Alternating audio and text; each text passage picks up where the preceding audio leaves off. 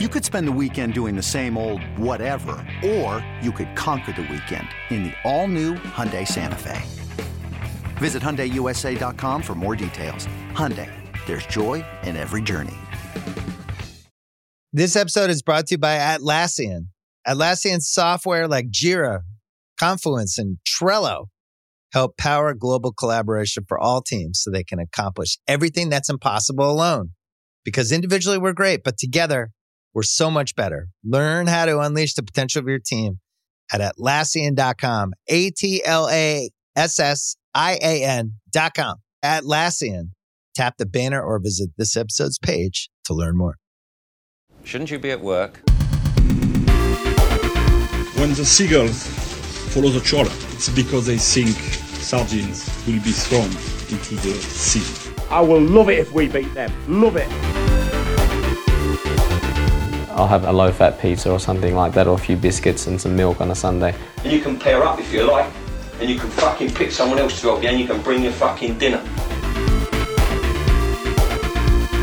Oh, a magnificent goal from Darren Huckerby! Now, you know him better than anybody, probably. Do you back him to score quickly, yes or no? Yes. Oh, and he hasn't! No!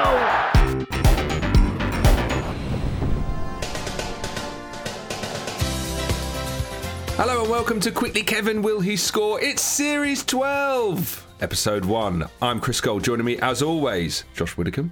Hello. And this week's intro comes courtesy of Will Tristram, who says, Aloha, aloha, Tony Yeboah. It's Michael Marden. Hello. It's good to be back in the 90s, isn't it? Ah, sweet, sweet 90s. The nice warm blanket of the past. You ready for some uh, correspondence? Yes, please take me back. I'm Jim Rosenthal, and this is the Electronic Postbag. You've got mail. Okay, this email comes from uh, Jed Ashton, uh, who says, "You might remember we were talking about the in the World Cup specials. I don't know if you remember, we were talking about." The World Cup trophy and how it's not an actual cup and so on, and that Yeah. perhaps it should be a bit bigger because it's a bit small. Jed says, This got me reminiscing about some footage I saw back in the 90s. I recalled seeing the women's USA team celebrating with the most humongous trophy that I'd ever seen. It was taller than the players. The photographer couldn't get it all on the lead picture of them celebrating with it. I thought perhaps this was a forerunner to the current World, Women's World Cup trophy, but after a bit of Googling, found it was actually what they'd won for f- qualifying first from CONCACAF in 1991. Oh, it made the actual. World Cup trophy they won later on look tiny in comparison. Oh, yeah. All right, you ready for the Yeah. the the trophy you got in 1991 for finishing top of CONCACAF? Oh, wow. Look at that. It's out How of the would you shot. describe that? It's a tower. It's a tower Yeah. of a trophy. You can't even see all of it. And it's got little trophies within. yeah, it is taller than the players. There's a player behind it. Yeah, that's about six foot seven. It looks like um like a rack where you put that's got like snooker cues in, doesn't it? Like 'cause it's got four freestanding legs, well, not freestanding, four legs going all the way up to a trophy on top, and that's for winning Con Concacaf. Let's yeah, finishing top of the group in 1991. So we should say, obviously, it'll be on our Instagram. But if you're, you know, if you don't want to and you don't want to Google it, it's not all trophy. It's, it's, I'd say, eighty percent stand. What's interesting about it is there's like four foot of stand, and then a trophy, and then a little person on top of the trophy. Oh, I love the person on top of the trophy though. The the footballer Oh, um, on top of the trophy. I like that as a. I like you know you see it a lot with like a golf trophy in a window of a of a key shop, don't you? Like the the picture of the the actual sportsman. Is it the snooker feels- trophy like that? Doesn't there a little man on top of the snooker trophy? Yeah, I think that's the kind of thing I'd like to see more of, to be honest. Because the wouldn't the Premier League trophy, to, to cr- come back to criticising the now, a crown has got to be the laziest thing you could ever put on a trophy. Also, Kong, I've all, I've never really. This is gonna. I- I'm gonna save it for the quiz at the end. Okay, I've got a good quiz at the end based on this uh, piece of news. Okay. Is it is, is it what does CONCACAF stand for? Well, I'm going to do different uh, acronyms from football and what do they stand for. Great, I'm in. That is incredible. There's a bit. There's a bit more to this story. There's we were Oh, yeah. mentioning how shit. This is a Jed again. We mentioned how shit the Subbuteo Cups were because they dwarfed the players, which reminded me Yeah, of something a he'd seen on the internet. The biggest trophy in sport, the six-foot Kalanka Cup. Oh wow! Look Th- at that. this- I don't know if you can see there. It's a polo trophy awarded Is in that India. polo? It is again bigger than Yeah, a lot of six the players. foot, but it's a proper. It's in scale. It's an actual Yeah. trophy. That is incredible. Yeah, that's a bit more impressive because it is a tro- if you took the people out of that picture, that's just a trophy that you would presume is a foot tall, but it's six foot tall. Brilliant. There you Love go. it. Love those things. And what a reason to go on the Instagram. Actually, we got we got another thing to talk about that is image based. This is from uh, Darrell Bryant. He says, I'm not sure this has ever come up, but he was watching Premier League years 93 94 recently and up flashed Of course a he was. My kind of guy. up flashed a teletext still with odds on for Graham Taylor's replacement as England manager. oh, yes, please. Right, I'm gonna send it. I'm gonna send it around now. well, should we do it as a quiz? Okay, you'll never. Okay, do it as a quiz and tell me who's favourite. And I will say this: Terry Venables. you, you'll never get it. Okay. Should we name some managers and see if they're in the list? F- Is Venables in the list? This is the shocking thing. Venables isn't even on the list. Oh, wow. How many are in the list? 1, 2, 3, 4, 5, 6, 7, 8, 9, 10, 11, 12, 13, and a What? 1 million to shot, 1 million to 1, four, uh, 14. Like a comedy one? Yeah, a comedy one. Is Bobby Robson on the list? Yes, 20 to 1. 18th of November 1993, presumably the day or the day after that uh, Taylor gets sacked. Fergie. The, the Fergie, yeah, 25 to 1. Graham Tate. Uh, sorry, George George Graham? Graham. I was going to say, yeah. Oh. George Graham, 10 to 1. A lot of Scots on this. There's- There's one more Scot on this list. That, uh, Kenny. Ron Atkinson. Kenny Dalglish, 25 to 1. Ron Atkinson, 10 to 1. Great. Imagine that would have been. Um, who else was a big manager around those Mike times? Walker. Oh, absolutely great stuff. 20 to 1, Mike Walker, yeah. Keegs? Giggs. Keegs. Kevin Keegan. Oh, Keegs. um, yes, 10, 10 to 1. Ryan to Giggs, 1. he did become a national manager, so. He wouldn't even play for us, let alone manage us. Um, yeah, Keegan, 10 to 1. We're doing well here, Michael. If you get if you get the favourite, This is, to be honest, one of the best games I've ever played. I'm loving it. Um, Uh, can you give us, is, is the favourite English? I, I, I'm going to be honest, it's really pissed all over my acronyms quiz that we're coming to at the end of the. I tell you what. How, have we, um, how many have we missed? How many have we missed? Don't, Scull's desperate to win the quiz, and I'm desperate to play no, it. no, From no, the let's off, keep going. 100%. You're the worst quiz master I've ever known. You're wanted to keep desperate. going. But the the, the one million- left? the one million to one shot you've got to get because It's around like this Shergar or something. around this time it was constantly this guy Gaza. No, Mr. Blobby. no, famous for uh, turning Wolf up. from Gladiators. It's a, it's a election night was his big night of the year. What? Peter Snow? oh, Screaming Lord Sutch. Yeah, Scream Lords. Oh, classic, absolute classic. Peter Snow.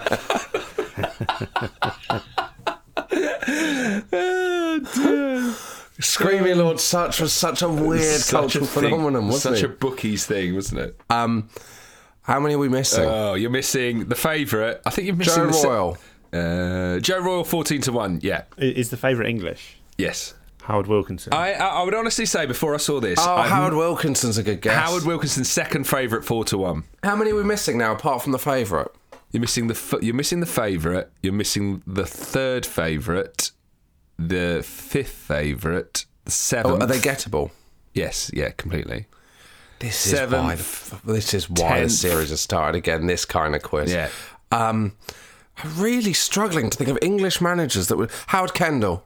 No, Uh, good shout. no. No. Actually, the tw- you said uh, Bobby Robson, but it is B Robson.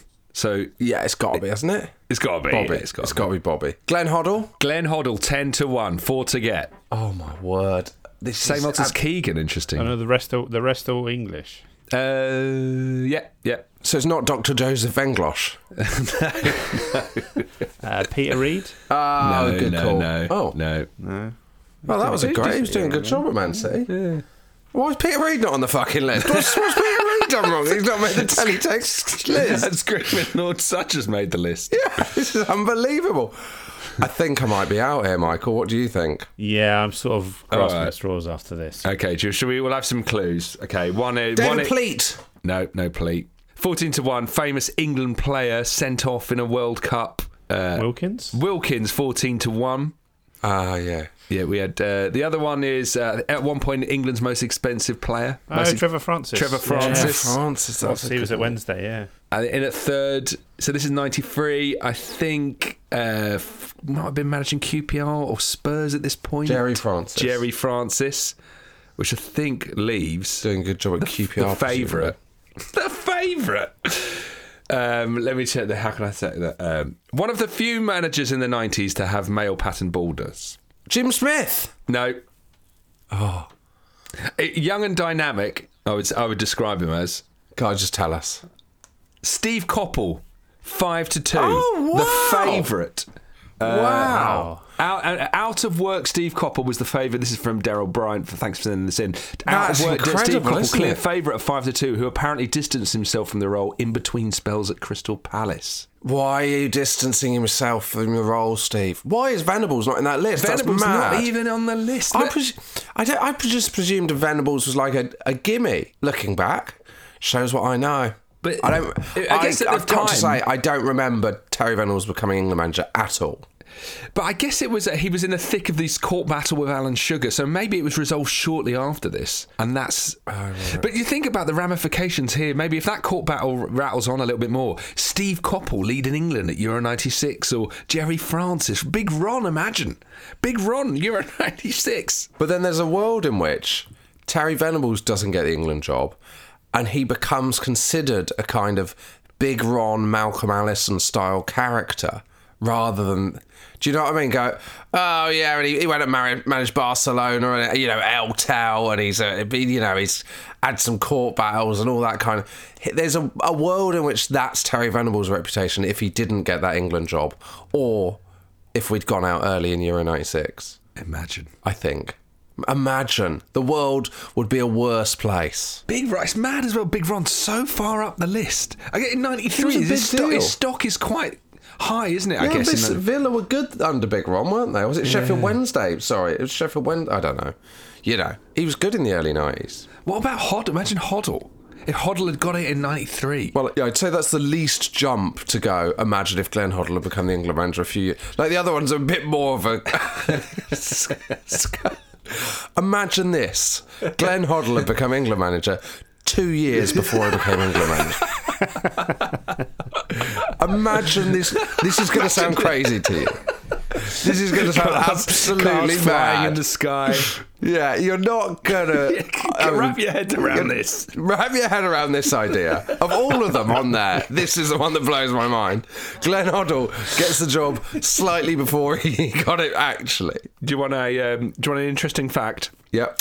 So um, on our World Cup specials, we discussed the fact that France did not qualify for a World Cup between 1986 and 2006. Well, thank you for, to Roy Mundy who points this out. England can claim the same. They qualified in 1962 for Chile. We didn't need to qualify in 66 as we were hosts. We didn't need to qualify in 1970 as we were holders. We then failed to qualify in 74 and 78 and then qualified for 82 in Spain. A 20 year gap between qualifications, 62 to 82, staring us right in the face. And only Roy Mundy has noticed this. This episode is brought to you by Hotels.com. I was traveling internationally last year. I was in Mallorca. I didn't know the island well. I said, let me head to the north, head towards the water. Let me go on Hotels.com and see what they have available. Something preferably on the beach, maybe even a gym. Not only did I get those things, there was a kids' session with exercise, gymnastics in the water, pony rides, a train. It had everything, and I didn't even want any of those things but at least I knew they were there just in case I changed my mind. And now finding the perfect hotel has never been easier thanks to the hotels.com app. Whether you're looking for a family friendly, right, all inclusive or a relaxing spa weekend, you can find exactly what you need and compare hotel prices, ratings, and amenities side by side. So start planning your next getaway and find your perfect somewhere in the hotels.com app. This episode is brought to you by State Farm. You might say all kinds of stuff when things go wrong, but these are the words you really need to remember. Like a good neighbor, State Farm is there. They've got options to fit your unique insurance needs, meaning you can talk to your agent to choose the coverage you need. Have coverage options to protect the things you value most. File a claim right on the State Farm mobile app and even reach a real person when you need to talk to someone. Like a good neighbor, State Farm is there. Another day is here, and you're ready for it. What to wear? Check. Breakfast, lunch, and dinner? Check. Planning for what's next and how to save for it? That's where Bank of America can help. For your financial to dos, Bank of America has experts ready to help get you closer to your goals. Get started at one of our local financial centers or 24-7 in our mobile banking app. Find a location near you at bankofamerica.com slash talk to us. What would you like the power to do? Mobile banking requires downloading the app and is only available for select devices. Message and data rates may apply. Bank of America and a member FDIC. And one final bit of correspondence courtesy of Ben Dalglish. Not sure if any relation there. Um, he says, "Hi chaps, love the show. Shame about England. Now we might. I don't know if you remember, but we were discussed in the World Cup specials Michael's Dream World Cup, a knockout cup competition that would take place between all the teams in the world. Do you remember this? Yeah, yeah, absolutely. The Well- actual World Cup. The actual World Cup. Ben has discussed, has realised something, right? It reminded him of the fact that due to the elevation above sea level that La Paz is, Bolivia Yeah, oh, would oh, essentially I'm be impossible to beat at home. And he believes they Oh. haven't been, or at least haven't been for many years, beaten at home, which would make Michael's World Cup really interesting. If Bolivia continued to get drawn at home, would they essentially win the knockout World Cup? Because they Oh, would literally be This unplayable to any team, uh, no other team in the world because of oxygen levels. Imagine Yeah. what great television this would make as the world's best players turn up to La Paz and get easily Oh, exhausted yes. by the sea level difference. They always, they always talk about La Paz being high above sea level. That is a, cla- that is such a fact. You know when you're like footballing facts that come up loads. Bolivia's home ground in La Paz being way above sea level. So does this happen in the? Um, is it? It's not Concacaf, is it? That's the north of um, whatever the South American qualifying is. We'll come to it in the quiz. Does this happen to Argentina and Brazil every time in qualifying for the World Cup? Then. Let's have a look. I'm just having a look at Bolivia's recent fixtures. Okay. Oh, they did. They lost at home to Chile recently. Oh, well, Chile, well, really only around. Eh? I mean, but it's quite mountainous, I suppose. But they did. Bolivia beat Uruguay three 0 at home back uh, in November 2021. I'm trying to say. Let's see when the last time they played someone. Oh, just having a quick scan. They do have a very good record at home. And nil nil. They drew nil nil nil nil with Brazil in 2017 at home. You have to say they should be qualifying better for tournaments. If you've basically got a great home record, and then you, because don't four or five teams qualify from whatever that uh, group is called? It's like a group of nine, and half of them qualify. You'd think if you've got a, a great home record, you could, should be able to go to Venezuela and a couple of other places, pick up some Yeah, points, yeah. and then you're basically at the World Cup. Yeah. Well, may, maybe it's a case of their players are suffering as well. They, what they'd have to do is pick only people from that region, basically, that were already naturally acclimatized. Because if you're any good, you're probably leaving that country and playing abroad, aren't you? Oh, do you fairly think? Do you think? Bolivia's skill has gone downhill since? It's been it's been diluted by the sort of the opening up of the international transfer scene. So the moment a player comes across, and then he's very quickly conditioned to you know, Oh, European or South that- American. That's a great point. So they'd have to do wh- what's that club in Spain that sort of only have players Uh, from Bilbao. There? They're sort of the, Bas- the Basque region or whatever it is. Yeah, it's something like that. They'd have Or to sort of- Yorkshire Cricket Club back in the day. It would only have Yorkshiremen. Even in the even in the eighties, they were only having Yorkshiremen. Sorry. And, and, and in, in this version of the World Cup, what I'd imagined is you know your first opponent. That's kind of drawn slightly ahead of time because the logistics would be too impossible. So you could train your team for high altitude training because you know you've got Bolivia first Yeah. game. But whoever's getting them drawn out of the, the pot next has basically got three days to go through some kind of like hardcore boot camp where they're at base camp Well- at Everest, like with a football, trying to get used to it. So do you then prepare your team for that, or do you just accept? Well, if we get Bolivia, we're out. We have to is, trust is, that is this not a better better way of doing the World Cup? And then we'll get on with our brilliant guest. But this, I think, is a better way of doing the fixtures, Mike. You do it like that, but you're saying three days. Is that too long? Would it not be better? All the teams meet up and they're not told the draw, and then the players are blindfolded. They're put on a very expensive private jet. They're all flown to the grounds blindfolded. They don't know where they're going to be. They then get their blindfolds taken off in the dressing room. Yeah. Obviously, the home team would recognise the dressing room. They know where they are. And then when they come out to warm up, that's the first time they see their opponents. and their managers, their managers are at that point frantically googling, frantically like trying to make plans, stuff like that. Um, do you know what? You have to pick your team as well before the other team is, you know, your opponents. Some right back going, oh fuck, it's Neymar. Well, do you know uh, Dave Mathewson, who runs the CM9798 blog? He's actually worked out, Michael. He's actually proposed exactly how a, a World Cup, a World Cup knockout tournament would work. He's done that. Do you want to hear how it would actually work? Absolutely. He's figured out 211 countries would enter. The top 45 in the FIFA World Ranking are given a bye to the first round. Although Michael said it wouldn't be seeded, there would need to be some byes to make the numbers up. The FA Cup already has some seeding with the Premier League Championship clubs joining in the third round, League One and League Two in the first round, etc. So there'd be a preliminary round with the bottom ranked 166 countries, which would be Mali in 46th to San Marino in 211th. They have, they would have, there'd be 83 matches to decide who goes into the first round, where the top 45 ranked countries, Brazil in first to Turkey in 45, then get drawn against the 83 countries who qualified from the preliminary round, 128 matches. And the second round is 64 countries, 32 matches. Third round, 32 countries, 16 matches. Fourth round, 16 countries, 8 Etc. matches. Quarterfinal, yeah, etc., etc. So the current World Cup winners play seven matches, which would be the same for this format unless they entered through the preliminary round. So they, they- of fun. basically, it would work out about the same amount of games to win the World Cup. Yeah, but they're all matter more. Yeah, and what I would say, I, I love that as a sort of uh, starting point, but I, I wouldn't give those top teams a bye. I, if you have to build in the bye process in order for the structure and the numbers to work, it's just a lottery. Like the first teams picked out of the hat get picked, and the last ones, you're like, you, you've all got to buy. And if that happens Oh, to be 10 terrible teams, great, they get through to the next round. Or through the draw process to make it exciting, you go, okay, the next two teams we pick out will get a bye, and then we're back to the draw. But I don't think the top teams, I think it should be completely neutral. Well, that's what happened in the European Cup. It used to be that. And my favourite ever, I don't know whether I said this at the time, whatever year it was, the year after Nottingham Forest won the European Cup, first round, obviously Forest are re entered as European Cup winners, and they get drawn against English champions Liverpool in the first round of the European Cup. Yeah, imagine that. Right in if there's a better first round for like fucking hell. I can't believe that's come out of it, like out of the cat. Yeah, And I think Forest won again, didn't they? Because they retained the European Cup. amazing. Um, lovely. Wow. If you want to talk to us about that or any of these issues raised in this podcast, this is how to get in touch.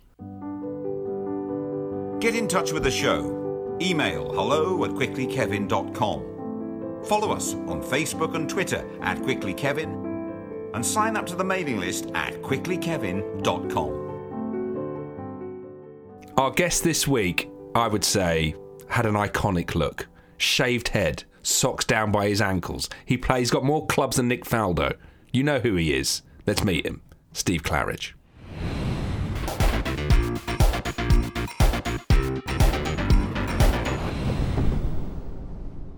Our guest this week is one of 90s football's most colourful characters. With his trademark socks rolled down his ankles, he broke through non league ranks in the 80s to reach the very top of the game, culminating in the 1996 playoff final where his goals saw Leicester City, as well as himself, reach the promised land of the Premier League. A nomadic career known for its 22 clubs and 34 year length, as well as the fact he played at all levels of the English game. It's an awesome pleasure to welcome to Quickly Kevin, Steve Claridge. Welcome, Steve. Thank you. First thing I want to ask about is like when you think of Steve Claridge in my mind, it's like, the socks were always round by the ankles. And I just that the first thing I would would want to ask you is how did that look come about? Was it intentional? Do you prefer playing like that? Do I tell the truth or do I tell you a little white lie? I either stay sane or I make myself sound like I'm a complete lunatic. Tell us both and we'll decide which is the truth. Okay, then. right. So basically, the truth is that I put my socks down because I know this might sound very strange to you, but when I looked down at my boot, I hated it if it looked too big. With my socks down, it made my foot oh, feel more into my boot and it made it feel more comfortable. Oh, wow. What happened was the boot didn't move around so much as well. Plus, Yeah. The added bonus was I never actually had to make a tackle because I never had my shin pads up, did I?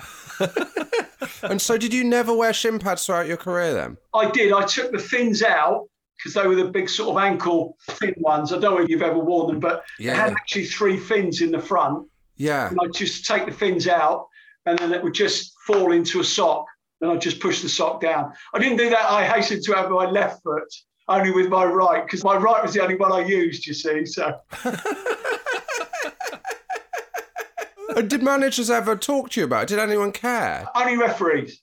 Managers only cared when you played badly. Yeah. Pull your socks up, you're rubbish. When you score a goal, they didn't care. Because is it even allowed not to wear shin pads? I thought you had to wear shin pads. No, I had them on, but Yeah. they weren't functioning as they should have. Technicality. Yes, we're talking about a mere technicality. and one other question on that, which obviously is begged the question, is surely defenders thought target is right shin. Oh, look, don't forget, I played in the era where anything below the knee wasn't considered a tackle. So it was literally just a free for all. I mean, you must have seen back some of the old footage where you look back and go, how's he not been sent off and he's not even been booked? Sort of 15 GBH is a, a game sort of thing. And then play through that era, then you go into the 90s and things start to change and diets and habits and you know everything that then starts to become more professional. And obviously it's just gone on and on from there. So I sort of played through three different eras. But you kind of rose up at the point when it became more professional. Yes. The difference between, say, Weymouth and Leicester at the times you're at them must have just been a massive, just infinite. You transition with the times, don't you? You either stay as you are or you change. Look, I'll give you a quick indication of really what changed my whole perspective on fitness and health was I had a very transient lifestyle up to the age of around 24, 25. I was here, there, and everywhere. I was living with friends living with mates and bunking in hotels and stuff like that. Anyway, I was at Cambridge and John Beck, and obviously I had a fractious relationship, to say the least, with John Beck. We're going to come to John Beck a lot, I imagine. Yes, but a positive from that time was I'd never been beaten in a race. I was incredibly fit. I couldn't play, but I was incredibly fit. Hmm. Don't say yes when I said I couldn't play. I was agreeing with the fit You're bit. supposed to come in there and say, you know, Oh, yeah. you don't go, yeah. Sorry, sorry. You were fast as well as bad. Exactly. so basically, we had a lad called Steve Welsh, and he came out of the army and he beat me. And I thought I'd never been beaten in a race before over a significant distance. So I thought, nah, no, no, no. Anyway, it was pre-season, and we went down to an army camp at Blandford. And I kid you not, I was 26 years old, and for the first time in my life, we got up at five o'clock. We had a breakfast, a lunch, an evening meal. We trained three times a day. We lived as professionals would live, obviously, with uh, being in an army camp, and there wasn't an awful lot you could do. So I slept, I ate, and I lived properly. And we had a race on the Sunday before we left. Went down there on the Sunday, two and a half mile race, and I beat this kid standing on my head. Absolutely beat him in a canter. Yeah. And I thought, this is a week. What is the difference between last Sunday and this Sunday? And it was basically because I'd lived properly. And I was probably working on about 80%. But there's Yeah. so much more left because I wasn't living right. And from that day, I literally everything just went bang and I oh, changed. Oh, wow. Because that I probably got, I would say, 400 more games out of my career. Yeah. So what were you living like? Obviously moved a lot of clubs, so you were just living a, I suppose, just a young person's drifting lifestyle, but you happened to be a footballer. Yeah, basically. I mean, you every couple of years I would move clubs. So there's nobody around you. There's no one with you. You're basically moving from club to club. I was prepared to go wherever I was wanted. I was prepared to go if the club was a good club, it was a better club, and I earned more money. And that was something that I, I realised very early on when I started playing football was that that was a lifestyle that you would have to put up with, and particularly where I started and where I was hoping to get to. I didn't have anyone who was going to do me any favours. I Didn't have anyone who was going to take me with them. A manager who was going to say, oh, "I'll take him to the Premier League." Every step was a hard step for me, but in the end, you keep going and you keep believing, and you give yourself the best opportunity. Then, thankfully, I got there. So you started with Fareham Town, is that right? In the Uh, no, I started at Portsmouth. So I was a schoolboy and then apprentice at Portsmouth. I got paid up at Portsmouth because I didn't go to college. So it was quite a big deal. I must be the only apprentice in the country who ever got paid up. But what happened then was, unfortunately, I broke my ankle very badly. And yeah, I had to go and get a, a job. At the time, I was an apprentice at Pompey. I had a little market stall as well. So I was selling fruit and veg Friday, Saturday morning. So I'll give you a little indicator. I started off doing it Friday, Saturday, Sunday. My dad was a market gardener. Yeah. We had a little veg stall and I stuck it on the side of the road because I used to go and sell strawberries up at Wimbledon. Yeah. I love my fruit and veg, so I know what I was doing. So we started off, I did Friday, Saturday, Sunday was the first week. I took 24 quid. By the time I finished Christmas week, the week preceding Christmas, and I finished this Christmas, I took seven grand. Bloody hell. That was in 91. Bloody hell. Yeah. Do you do all the voices, all that free for pound, all that? No, stuff? no, not when cars go past at 60 mile an hour. It doesn't really count then. this was the side of the road. But I had such a clientele, and obviously I was reasonably well known as well at that stage. Yeah. So people wanted to come and have a chat. And I was getting up at two, three o'clock in the morning and getting the fruit and veg in the field behind where I was selling the stuff. We was growing cabbages, raspberries, strawberries. I can remember that sort of week. We did Christmas trees, wreaths, crosses. I was picking lettuce and cabbage out of the field quicker than I could sell it. I was cutting it and selling it. So was there part of you that didn't want to become a footballer? You were like, I'm making too much money in fruit and veg. You know, what? I, when I left, I left for Cambridge and I probably earned about a third, if that, of what I was earning. I went to Weymouth once and I cut some cabbage up for the stall, nearly cut my finger off. So I had to leave for Weymouth with half my finger missing, sort of thing, as I'm going down to the game. So I strapped it up just before the game. So he's going, What you done? So I nearly cut my finger off. So I was just cutting some cabbage for the stall. But I made a living out of it at Aldershot. We never got paid. I used to sell it to all the other lads. Amazing. Load of veg in the back of my car, sell it to the lads. Brilliant. Have you ever um, discussed with Gary Lineker? Because obviously he's from a fruit and veg stall stock. Yes, I'm not quite sure that he actually got down and dirty like I did. No. Uh, it's something about great strikers on fruit and veg, right? It's a clear line. Well, speaking of wheeler dealers, although this man doesn't like that term, but you crossed paths with Harry Redknapp, right? Quite early on in your career. When you were at Bournemouth, is that right? I did, yeah. He knows a bargain. And given what you went on to achieve, is it surprising that he didn't spot you at Bournemouth? He did. But he flogged you, didn't he, to Weymouth? He sold me. That's because Weymouth had more money than Bournemouth. I remember the first day I drove in, I had a little classic car. It wasn't classic at the time, but it is now, obviously. and he tried to swap this car that was, I didn't realise, was being scrapped the next day. Morris Minor sort of touch. What, he tried to swap his car for your car? No, not his. It was some car that was being scrapped. But he obviously thought I'd have that one and he'd have my nice new one. That was the first day I drove in, by the way. So I knew what I was dealing with. I'll give you an indication of what Harry was like. All right. Okay. So I said to you I can run. Yeah. So there was a track at Bournemouth. And um, I ran round this track and I did it three times. And someone timed me and it got back to Harry. And Harry said, There's no way you can do that. I said, I can. I've done it. And so he said, I'll bet you 100 quid you can't. I said, I bet 100 quid I can. So bearing in mind, I was on £25 a week. So you can imagine, it's a month's wages to me. Yeah. A lot of money. So we get the day of the race.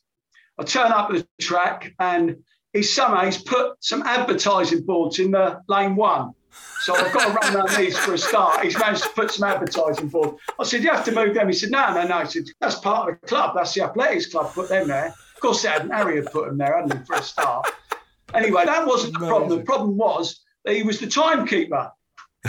So he starts to watch. I run it. Everybody else is, by the way, he's the bookie, and everyone else has had a little bit of a tickle with him. So everyone's had a bet thinking I can do it. I've had 100 quid with him. Anyway, we get to a race. I do it. He's got the watch. Oh, he says, You've just missed it. Everyone else has gone, Gaffer, no, no, no. It's, he's, he's got official. Look, this has got official time. He said, You've just missed it. He said, Look, he said, I'll do you all a favour. He said, I'll let you off. He said, Well, I won't take the money. He said, Keep the money. So obviously we've walked away and we're all a bit peeved at this. So anyway, there's a session he puts on where he stands on the edge of the box and we're all round the D on the edge of the box. And what he does is he gets the ball, you roll it to him, he touches it, and you hit it into the goal. So basically, we've all got a ball. He stood there. He's gone, right. He said, knock it to me and I'll knock it off for you. And everyone's got a ball, so everyone just picked the ball up and booted it straight at him. I said, "There you go. Maybe you can learn to keep time now. And so that was our way of getting back at him because he stitched everyone up. We all knew it, of course, but there's nothing we could do about it. So Was he nice to play for? Could you tell that he was going to go places? Not at that time. I mean, obviously, I was only a hmm. kid, so you're more worried about yourself. I mean, as you get older, you start to appreciate what a manager brings to the party and that. But at that stage, I you're just worried about yourself and trying to improve yourself and trying to better yourself. So Yeah. at that stage, I wouldn't want to make a form an opinion on him as a manager. And when you then moved to Weymouth, who you spend ages at Weymouth, you spent three years in the mid 80s, 110 games, more games for Weymouth than any other team actually in your career. Yeah, well, it's two and a half years. Yeah, at Weymouth. Your longest ever spell with a club, two and a half years. Yeah, I mean, the club had money. I could have gone on numerous occasions, but didn't. And the club obviously wanted to get out and into the league. Unbeknown to me, they don't have to tell you if someone's come in for you. you know, I, I enjoyed my time there. A good side. They were top three non-league sides in the country. Yeah. We'd stay overnight everywhere we went. They paid strong money. I mean, the club had three hotels, flats, houses. We opened the ground. Man United came down. I think there was six or seven thousand there. We would have won the league that year. The year that Lincoln won the league, we played Yeah. Lincoln first game of the season, beat them 3 0 and beat them really comfortably. And we were top of the league come Christmas. Unfortunately, a natural spring broke on the pitch. So it was a new pitch. We didn't play on it for three months. Oh my God. Yeah, and in that time, because you could barely walk on the pitch. So where did you play? We played at Poole, at Bournemouth. No. Yeah, we played. Vinnie Jones played for Wealdstone when we played them at Bournemouth. He got sent off, of course, fighting with our keeper, Len Bond. It was a difficult time that year because we knew we had a side that was good enough to win it. But unfortunately, I think, we, yeah, it was four months without playing at home. So basically, you're kept from going to the Football League by a natural spring happening in the middle of the pitch. Absolutely, mate. A natural spring stopped us from playing in the Football League. That is incredible. That's crazy. What happened to Weymouth in the end? Because obviously by the 90s, they weren't one of the. Well, yeah, no, that's because obviously I left, mate, and they went downhill very quickly. Ah, oh, they of course, right, yeah. Well, look, so after Weymouth came Crystal Palace. Yeah, it did, but it didn't. Yeah.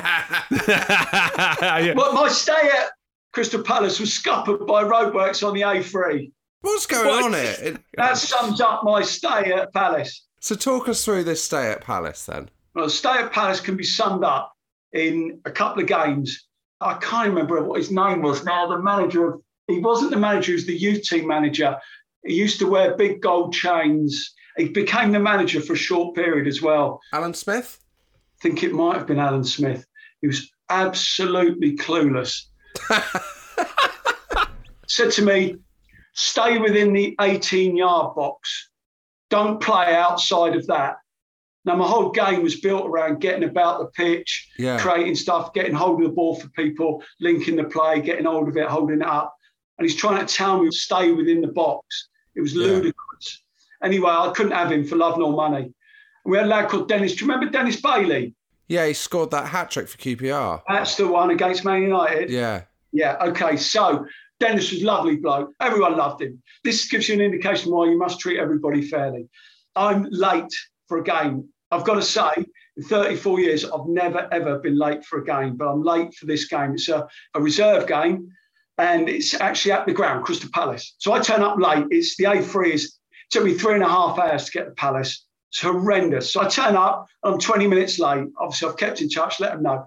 We're actually playing Portsmouth, obviously the club that I was at before. So I wanted to play in this one, but he leaves, says, you, You're late. I can't argue. So he leaves me out. So fine. Anyway, two games later, two weeks later, we've got a game and we're playing at the training ground, which is at Merton.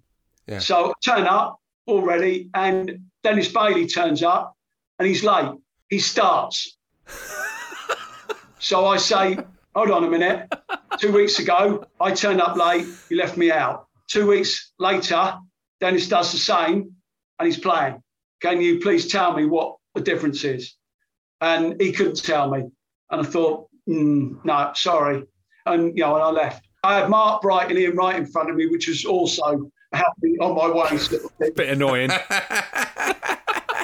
they were at their peak, and let me tell you, they weren't for budging. So, and I knew I needed to go and A, I needed to play with someone who knew what they were talking about, and B, I needed to get in a first team somewhere and feel part of it. And what was Ian Wright like at that time? Were you? Oh, he was very brash. Even then in 1988. Yeah, he was. Obviously, they knew they were the top men, and that's the way they were. Would he be like that now? Probably not. But did that suit the circumstances? Did that suit the personality that they both were at the time? Probably yes. Yeah. They were good enough to get away with it. Don't get me wrong. Yeah. If they'd been lesser players, they'd have been put in their place. But every week, those two put up. So people forgave them for lots. You then moved to Aldershot. Are you relocating every time? Or are you just kind of driving to these places? Or how Uh, well, Palace was, I could drive to Palace. I'm sort of between Pomp and Southampton. yeah. Aldershot was another one of those that I was okay driving to. And did you pick clubs on that? Like you're like, oh, Aldershot's quite good because I can drive to it, or is it you just getting lucky? No, no, I, I would have gone anywhere. No, I, I went on loan to Aldershot and then they decided that they would buy me. I think they paid about 15 grand. I mean, we weren't the best team at Aldershot. The Yeah. first year I was there, we never got out the bottom three. I remember driving in, first game we had, there was a bloke called Giorgio Mazzon, and I drove in behind him, and he parked in the handicap bay. I said to him, as we got out the cars, obviously, because he was the player, I said, Surely you can't park there. I said, That's handicap bay.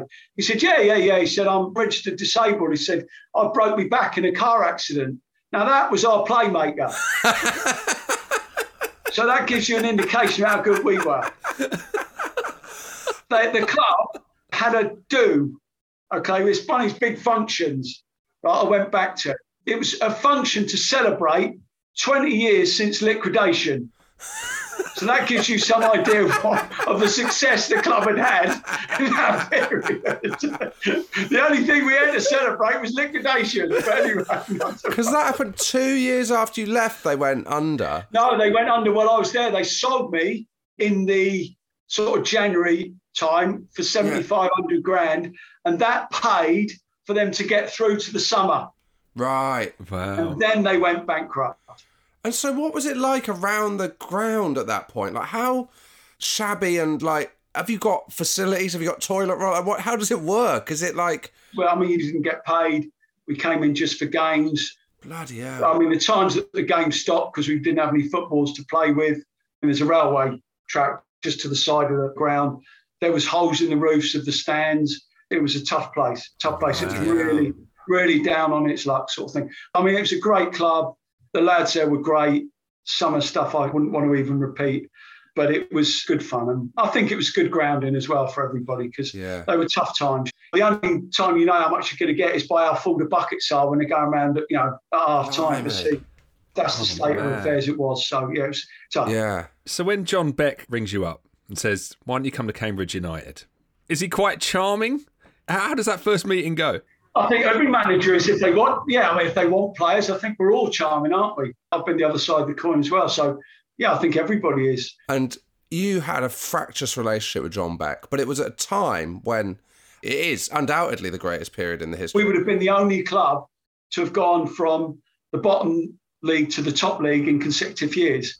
Yeah. So close. We got promotion, promotion, and then we got beat in the playoffs by Leicester. That was an unbelievable side. That side would have finished mid-table in the Premier League. Do you think? No, no problem at all. Most of that side went on to play in the Premier League anyway. How did it compare to like your Leicester side you were in, the one the League Cup? It was probably not quite as good, but it wasn't far away. And I mean, don't forget that Leicester side won two major cup finals and a playoff final. Yeah. So seventh and eighth in the league. So we're talking about a very, very high bar. And was that just a coming together of players? Yes. And it wasn't up to a point. I mean, it was ridiculous the way we played. I remember in the championship, we played everyone once, Yeah. and literally everybody knew what we were going to do. We played against Newcastle. Brian Kilcline was playing from Yeah. Killer. Yeah. Yeah. Yeah. Brian Kilcline never came within 20 yards of me. Yeah. He knew exactly what was going to happen before we'd even made that run. So basically, all we would do is put the ball into the channel. Yeah. Then we would play off other people's mistakes. Yeah. Now, when the higher you go, you know, you're literally giving the ball away. He was literally stood in the corner before I'd even made that run. So it was around Christmas, and we beat Ipswich. We had a game in hand, and we're three points clear. We've just gone three points clear. Ipswich was second. We beat them 2 1. So the next game we play, because as I say, it was a fractious relationship. I'll give you an indication of how Yeah. fractious it was. We start the game, bearing in mind we're top of the league. I play 12 minutes. I get the ball and I pass it back to a midfielder rather than hooking it on. 12 minutes, my number comes up. I'm off, substitute after 12 minutes. I've had an absolute gutful, absolute gutful. Bearing in mind, I've been the sub who's been subbed, but I've been left out numerous occasions. Do you realise at that point when it goes up, that's why I've been subbed? Yeah, I know that I've passed the ball back to someone who's had a shot and it's hit the top of the bar, but I've been taken off because I've passed it back. So we go into the dressing room. Half time comes, everyone comes in. I'm stood in the physio's room, which is obviously a room adjoining the dressing room. He comes in and everyone's sat down. We're 2 0 down. They know what we're doing now. There's no problem. They know exactly what we're doing. We're not a threat. We're just giving them the ball now, basically, because everybody knows they played us once. So I've had an absolute gutful of him. So he comes in, he sits down, everyone sits down. I'm stood in the physio's room, just in the door. He goes, Oh, you. He goes, You get yourself in here. I said, No, I said, I'm not doing another thing you say. I said, I've had a gut for you now. What you've done there, you've embarrassed me. So he walks over to me. His eyes have gone. Obviously, we're losing 2 0. So that out. And he comes towards me. I know what he's going to do. He comes to butt me. so he goes to butt me. So I push him away. And as I push him away, he falls into the machines that are in the physio's room that obviously they use to treat you. So he comes up and now he's sort of swinging away. Oh. And I managed to grab hold of him and I put him under my arm and I started to punch him. and Gary Peters, who's his assistant, comes in, sees what's going on, jumps on my back and proceeds to try and strangle me to get me off him. Daishi, the big dozy pillock, sees what's going on, jumps on Gary Peters' back, who's on my back. Daishi's trying to get Gary Peters off of me. Gary Pete's trying to get me off of John Beck. All the time I've still got him in a headlock, hitting him. Anyway, it gets broken up. Funnily enough, the game was televised. he goes back out. He's got this huge, great black eye. Amazing. Anyway, we get in after the game, we get beat 2 0. He comes in, he sits everyone down, he goes, It's a shame you lot didn't show the effing passion that he did. I thought I should have banged him first day I came. That was the sort of relationship that we had. Oh, wow. And have you seen him since you left Cambridge? In passing, in passing. I'm not one who to bear grudges. We would have been in the Premier League if it hadn't been for John Beck. But having said that, would we have had the opportunity to get into the Premier League if it hadn't been for John Beck? I don't know. He built the side. He was not responsible for the success of that team Yeah. because we did it in spite of him, not because of him. But he still got those players to the football club and moulded them into a team and got the right characters, and somehow it was a perfect fit. Yeah. But if he'd given an inch, we'd have won the league by a street. Oh. But he wouldn't. He just would not give. We kept playing that way. And in the end, we were that good, we actually got to the playoffs playing that way, just Yeah. literally giving people the ball. Oh. So he left the next year. Cambridge didn't win a game for 15 games. He then went to Preston. I think he lost his first 12 games at Preston because he kept wanting to play that way, wouldn't give an inch. Without good players, players who can play that system, Yeah. it was a ridiculous system to play. Is it right that the training's just kicking it into the corner? There's the long grass. Was all of that true? Yeah, yeah, yeah. We grew the grass longer. He put signs in the corners. But all this you have to understand, it's a little bit like Martin Allen, where a lot of this was done to bring the attention onto him. Right, yeah. Everything was done to take the focus. He will say, and they'll both wrap it up as I did it to take the pressure off the players. It's nothing of the sort. It was to bring the focus and the attention onto them. They wanted that. They loved that attention. It was, you know, the success was all down to them. It was nothing to do with the players, which was absolutely rubbish. It was all Yeah. just filling their egos. That's fascinating. Let's not get consumed by this. Managers don't do these things. All these these stupid go and have a swim on the in the sea, you know, and all those stupid little incidentals like that that some managers do. That's not what wins you games of football. All that does is, oh, look, that person has done that. Yeah, what a yeah. fantastic thinking outside the box. Well done. That's brilliant. Good characters, good players who are set up tactically right, win your games of football. All the rest is just icing on a cake. There's loads of good players in that team. Obviously, the biggest name is probably Dion Dublin, who was incredible. Could you tell with Dion Dublin, was he a different level to the players you were playing No, against? not at all. No, Not no, at no. all? Dion was a good Really? No, no, no, no. Dion wasn't. No, Dion was a really good player. Yeah. I played with one or two players, and it was difficult to read them. They weren't particularly good. With him, he had a great ability to get up in the air, and he'd almost, while he was up there, look around, see where you were, and flick it on. It was perfect for what we wanted to do, and he was a good player to boot as well. Yeah. But he was by no means a better player than most of the other players. We had some fantastic players. Dacey played in there. Yeah. Phil Chappell, Mickey Heathcote, Lee Philpott, Richard Wilkins, who was probably one of the best midfielders of that era and that division. So we had fantastic players, unbelievable set of lads. What would you say was the highlight from your time that first spell with Cambridge? Obviously, you mentioned beating Ipswich away. You won two one to go top of the league, and obviously there was playoff victory. Yeah, 34,000 people, in local derby. Oh, scored the winner. Yeah, it was a fantastic time, great day. But I think it was always tinged with that that knowledge that it was only ever going to be a, a ceiling to the way that we played. I think anybody who knew that, I remember we did a 90 minute session of one touch. In the end, I just couldn't do what he wanted me to do. And he used to, this is the punishment, right? He used to stand me in the centre circle and run everyone else. What, and you just stand there? And then what he tried to do was get everyone to have a go at me because I had not played the way he wanted. So he punished everyone else. I couldn't give a monkey's what anyone said to me. I'm just thinking, what. Why would you do that? You're punishing the wrong person. I'm just sitting there thinking, I couldn't play the way you want. You know, I say my game was all about getting hold of it, bringing people into play. And he's trying to say to me, get it and hook it on into the corner so that we get a throw in or a corner. And I'm just thinking, oh no, I just can't do it. And as you say, the further up you go, the better the players are. Yeah. The more you keep giving them the ball, the more they don't give it back to you. And in the end, we were literally just giving it to the opposition. When you need mealtime inspiration, it's worth shopping Kroger, where you'll find over 30,000 mouth-watering choices that excite your inner foodie. And no matter what tasty choice you make, you'll enjoy our everyday low prices, plus extra ways to save, like digital coupons worth over $600 each week. You can also save up to $1 off per gallon at the pump with fuel points. More savings and more inspiring flavors make shopping Kroger worth it every time. Kroger, fresh for everyone. Fuel restrictions apply.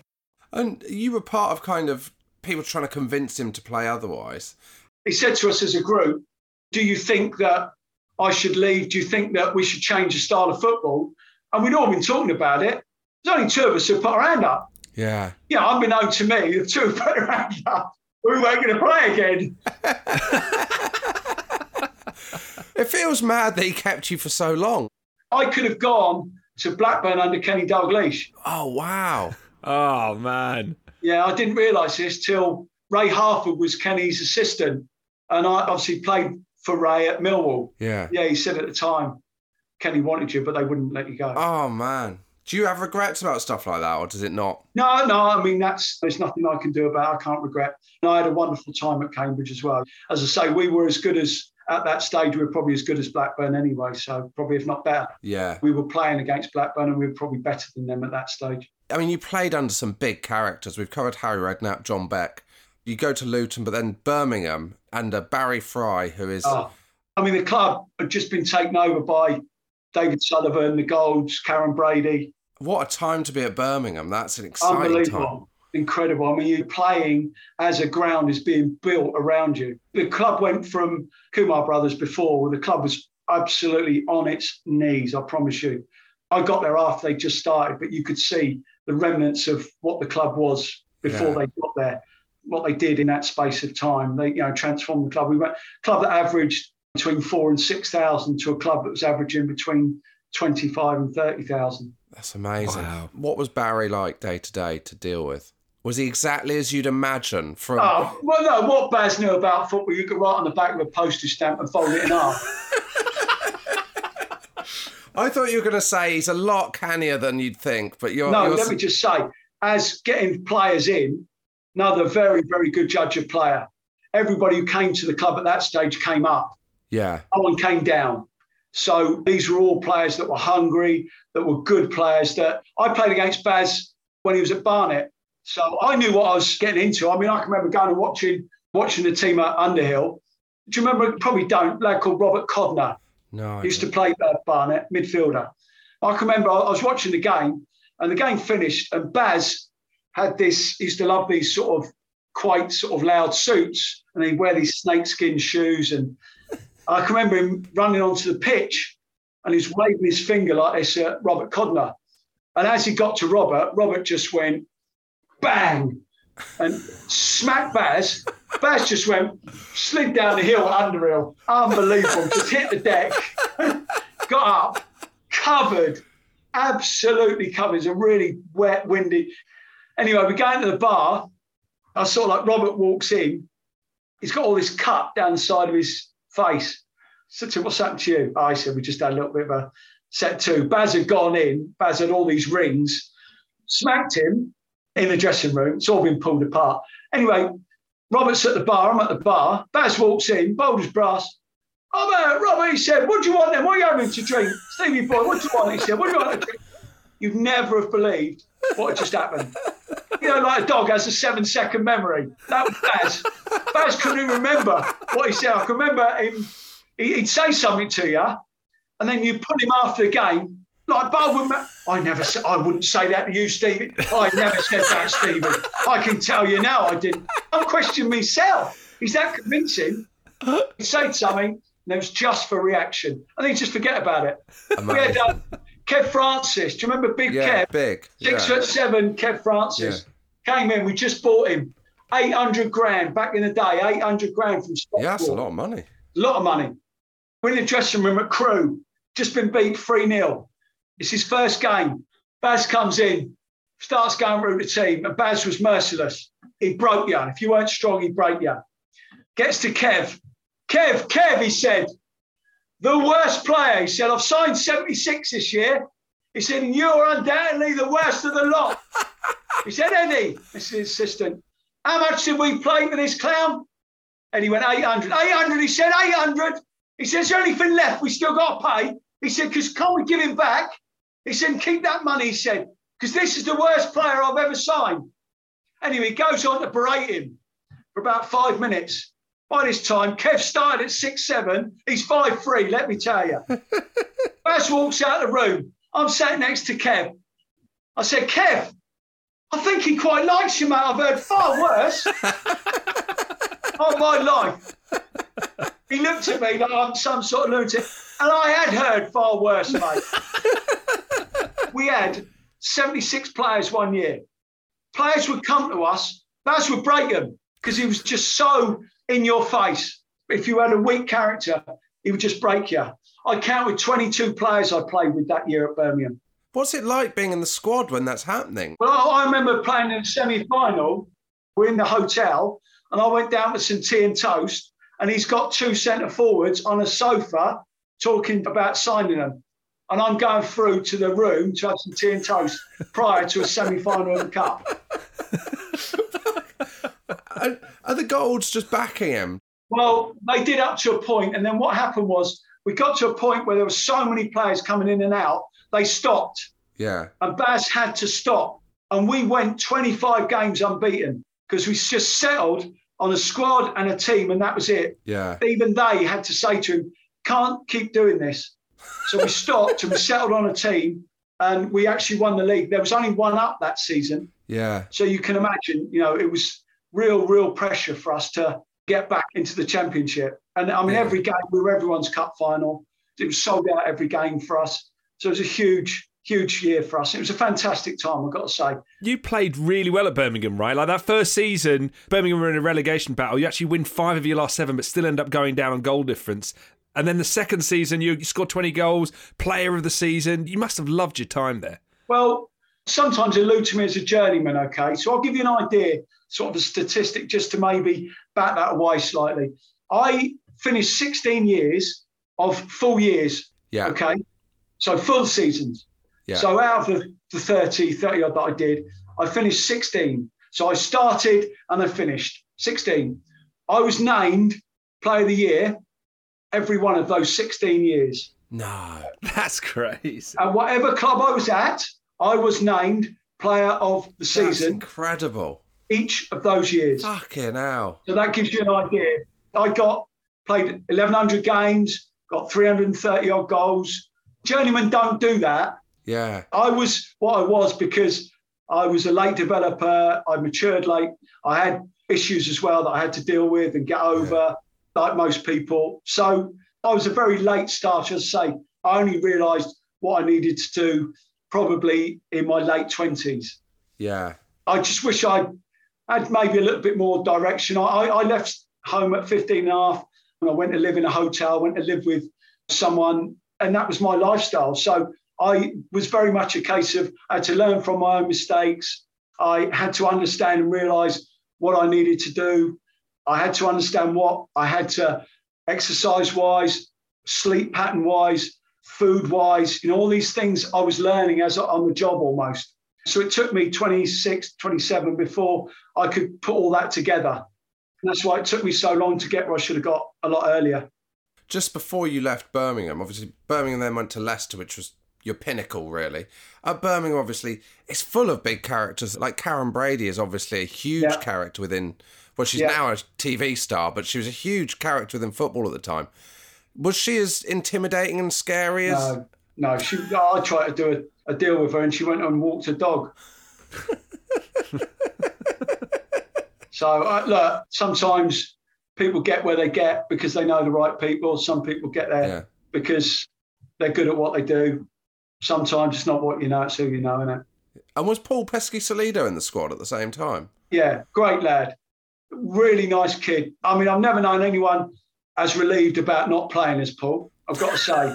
He used to be a nervous wreck until the manager said you sub Paul, and then I could he'd relax and he'd enjoy the day. I've got to say, he's one of the nicest fellows you could wish to meet. Really lovely, lovely lad. After Barry Fry, Martin O'Neill, another big 90s manager, Leicester City, 1.2 million. Well, it was, it was one and a half in the end. I mean, it's 1.2 initially, and then obviously with the bits and pieces in the end, it finished up at, at one half. Martin bought me. Um, I was very, very ill. I had a an irregular heartbeat since the age of 12 years old. I used to play football, and my heart would go. You know, when you do a hard session, your heart goes up to 180, 190 Yeah. and you're tired. Well, mine would just flick like that and it would suddenly just come on. And I used to sit down during football games and people would say, What are you doing? And I'd be sat in the centre circle because I couldn't move because my heart was going Yeah. so quickly and I couldn't move. We eventually uh, got the old ECG and heart monitors and all that. And we settled on amiodarone. Amiodarone is a drug that can make you feel very listless and tired. So I was taking that every day, but it was too much for me. I couldn't raise a gallop. So in the end, I used to take amiodarone before every game. I mean, if it came on, I wasn't doing sport, it would dissipate and go away. But if it came on during a game, it wouldn't leave me until I stopped Yeah. and sat down. So there's no way I can play football, obviously, like that. So I used to take one before a game, and it helped. And I used to take that through my career. Unfortunately, what that does is, and I don't know whether you know, but what gives you the energy in your body is a gland called your thyroid gland. Mm. It's in your throat, and it produces all the energy that you have throughout your body. Amiodarone broke my thyroid gland down Oh, God. stopped it working completely.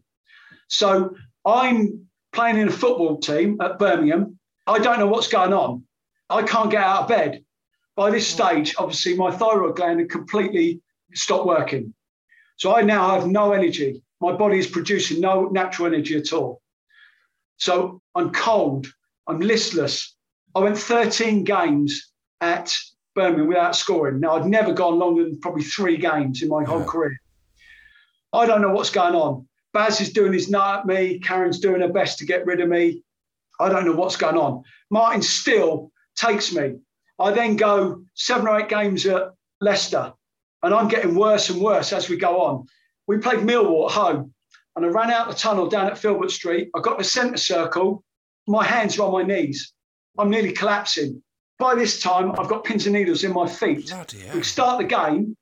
I've touched the ball six times, and I promise you now, I never felt the ball once. Oh my god! I come off after 16 minutes. I barely can make it to the dressing room. I'm that tired. Anyway, I know there's something wrong now. I go to the hospital. I get tested. Literally the next day, tests come back. They knew what was wrong because you piece the amiodarone in the background. In my memory, I think it's the Tuesday after the Saturday that I get taken off, but it might have been the Tuesday after that. Now we've not won for seven games. There's a demonstration to get Martin out. Blimey. We have to get out of the ground through a back door because we can't get out the front because there's so many people demonstrating about getting Martin out. We haven't won for seven games.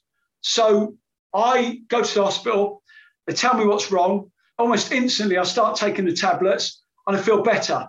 I'm due not to play in the next game. She doesn't want me to play. He says, it's too early. I said, please, Gaffer, let me play. Please let me play. We've got eight games left. I play, it's Charlton away. We're literally last chance saloon. If we got beaten by Charlton, we're done. We cannot get in the playoffs. I scored, bearing in mind, I hadn't scored for nearly 20 games for Birmingham and Leicester. I've got the ball and I've bent one in the bottom corner. We win 1 0. We win, I think it's seven out of the next eight. We nick a playoff spot last game of season at Watford. We then know we are that good, we're going to win the playoffs. Yeah. Doesn't matter who we've got, we're going to win the playoffs because we're that good. By that time, Neil Lennon has come, Muzzy Izzet has come, I've come.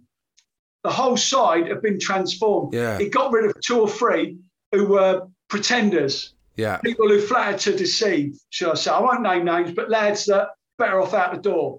And he got three or four of us in. We knew what we were about.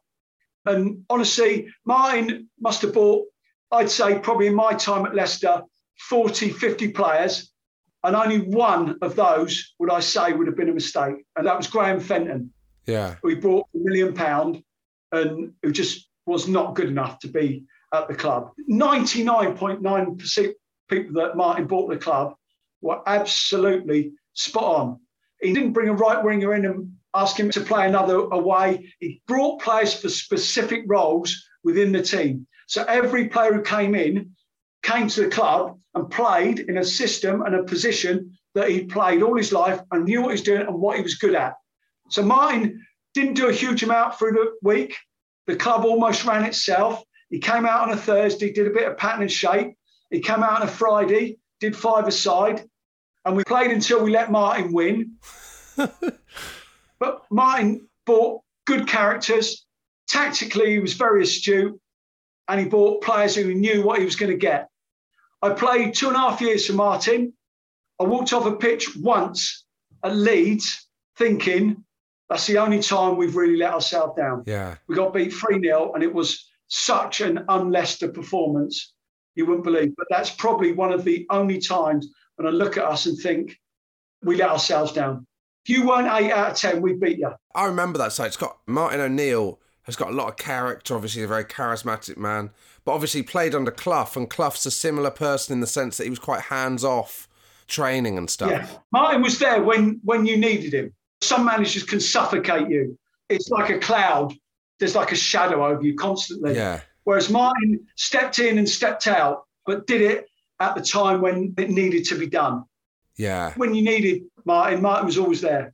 We've got to talk about the 1996 First Division final. What a dramatic goal, possibly one of the most dramatic goals in Championship player final history. But one thing I wanted to ask you about, I saw Martin O'Neill interviewed, and he said, because you took off your goalkeeper, it was that deep in injury time of extra time that they were like, oh, we'll bring on a penalty specialist, but then you score. And he seems to think subbing the goalkeeper may have just got in their heads. Absolute rubbish. And me and, him, me and him will disagree till the day we die over this. That was absolute rubbish. I'll tell you what happened. It was Gary Parker that messed the whole thing up. And that's the reason why. But um, don't get me wrong. It's the only thing that me and Martin disagree with, I've got to say. But he, was brilliant, Martin. But that was not the reason, I can assure you. The reason was I got fouled on the halfway line. Parks never listened to anyone. He was just a complete and utter lunatic. He's a great lad. And I said to him, as I'm getting up, he's picking the ball up, ready to put the ball into the box. I said, Parks, do me a favour, mate. Will you? I'm cramping up. Just give me two seconds just to get myself in the box. Parks don't listen to you, does he? So I'm ambling forward. He takes it. I went, Parks, Told you I run, didn't I? Ambling forward, ball goes in the box. Julian Watts goes up for the ball. It ricochets. I'm still making my way forward. So no one's picked me up. I'm on the edge of the box as I get there. It drops out. I'm still going forward with the motion of trying to get into the box as it sits there and bounces oh. as I'm making my way in there. And I hit it, and there you go. The rest is history. The rest is history. Is that your favourite moment of your career? That Yeah, absolutely. I mean, I, I don't get. I scored a goal in a cup final the next year, and it was a last minute goal again. But there wasn't the meaning on it yeah. that that had. That's life defining. That's life changing. You're not talking about just from a perspective of being in the Premier League. You're talking about from a life perspective financially as well. Yeah. And everything else that comes with it. That was a kind of a glory period for Leicester, but then in 2016, are you like, I can't believe this has happened? We've been totally eclipsed. I'm scuppered, yeah, it's unbelievable, isn't it? No one's going to mention the League Cup in '97. Stole our thunder, yeah, absolutely. No, I, as I said, I mean, it's a fantastic achievement, a marvellous, marvellous thing to happen for the football club. It's a wonderful club, and at that stage, obviously, they deserved all the plaudits. So I'm really, really pleased. Look, we played our part. In every football club that I played for, I like to think that if you can't have success, then be remembered.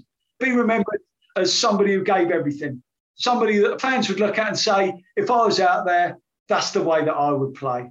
Yeah, I mean, you're a very popular figure across clubs and not just the clubs you're at. Do you feel that from the game? Yeah, I do. Yeah, I mean, I think I'd like to think I probably made the most of what I had, but also a big part of the game is not just what players do with the ball when they have the ball. The game is won in the main when you haven't got the ball. Because if you can't play without the ball, then you've got no chance of winning the game of football. It's Yeah. as simple as that. Players who played with me appreciated what I brought to the party, so to speak. Outside of football, I am absolutely useless, as you can probably imagine. I am the most ridiculously limited person that ever walked the face of the earth. I have a penchant for certain things, and after that, my interest levels and my boredom threshold is so low that I find it very, very difficult. If you said to me, spend 10 minutes on this computer or go for a 10 mile run, I would be out the door quicker than you could say 10 mile run. So that's me. I'm too old now to change in that respect. I am what I am. It's done you pretty well so far. There's no point Yeah, changing. I like to think that I am one of those that I have learned from my mistakes. I've learned that what it takes. A lot of people still don't understand how important your sleep is to you, just in life in general, how important it is to eat good food. All these things I've had to learn. Do you ever think you could go back to fruit and veg? Uh, the geezer, I tried to buy the field that I had the fever. He won't. He's not having it, unfortunately. Do you think you can build up your old clientele again? Get back in yeah, touch? I mean, there's a donkey in the field now. I mean, somebody said there was a donkey in it a long time ago. It's a great career, Steve. Do you know what? It's great to talk to someone that just absolutely loved being in football. Do you know what I mean? Yeah. We always end with one final question, and I think I know the answer to this. If you could go back to the 1st of January 1990 and relive it all again, would you? Yes, I would. I, I would do it differently. Obviously, I would live part of my life differently. But I think you've got to look at what you had rather than what you didn't have. And I've been given moments in my life that other people will never ever experience. And I think I was very, very fortunate to experience what I experienced as well. So, as I say, I, I consider myself a very, very lucky human being. Amazing. Perfect. Steve Claridge, thank you very much. Pleasure.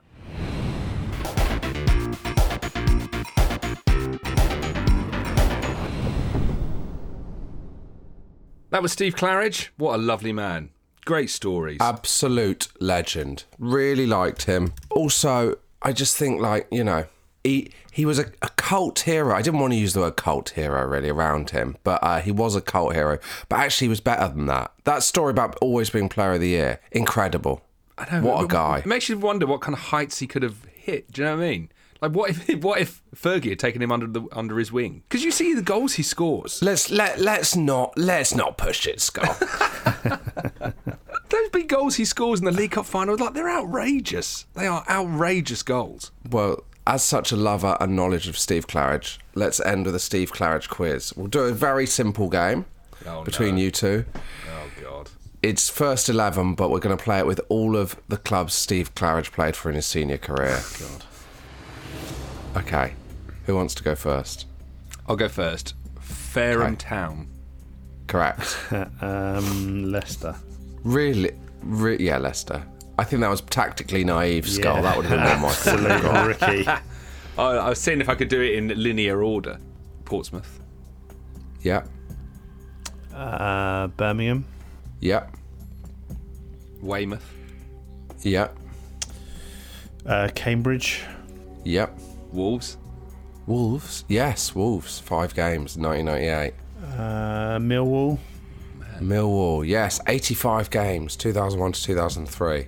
This has got tougher faster than uh, I thought it would. Al- Aldershot. Aldershot, 62 games, 1988 to 1990. I think my well might be dry. Um, Give up? Yeah, I think I'm done. I think I've got one more. Go on. Yeah, come on. Showboat. We didn't say Bir- we didn't say Birmingham, did we? I s- Yeah, we I said did, yeah. Birmingham, Yeah. Oh, fine. All Uh, the one you could have got was Crystal Palace. Oh yeah. Of course. Damn. Of And course. Bournemouth. Did we say Bournemouth? Didn't think we said Bournemouth. Uh, also available Brighton, Brentford, Wycombe, Gillingham, Bradford, Walsall, Worthing, Harrow Borough, and Gosport Borough and Salisbury. There we go. What a career.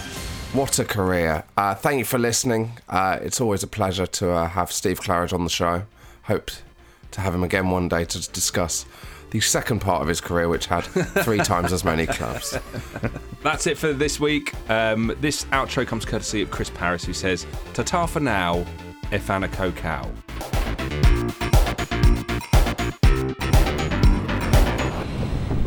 Go, lads! Hit, lads! Hit, lads, over the top!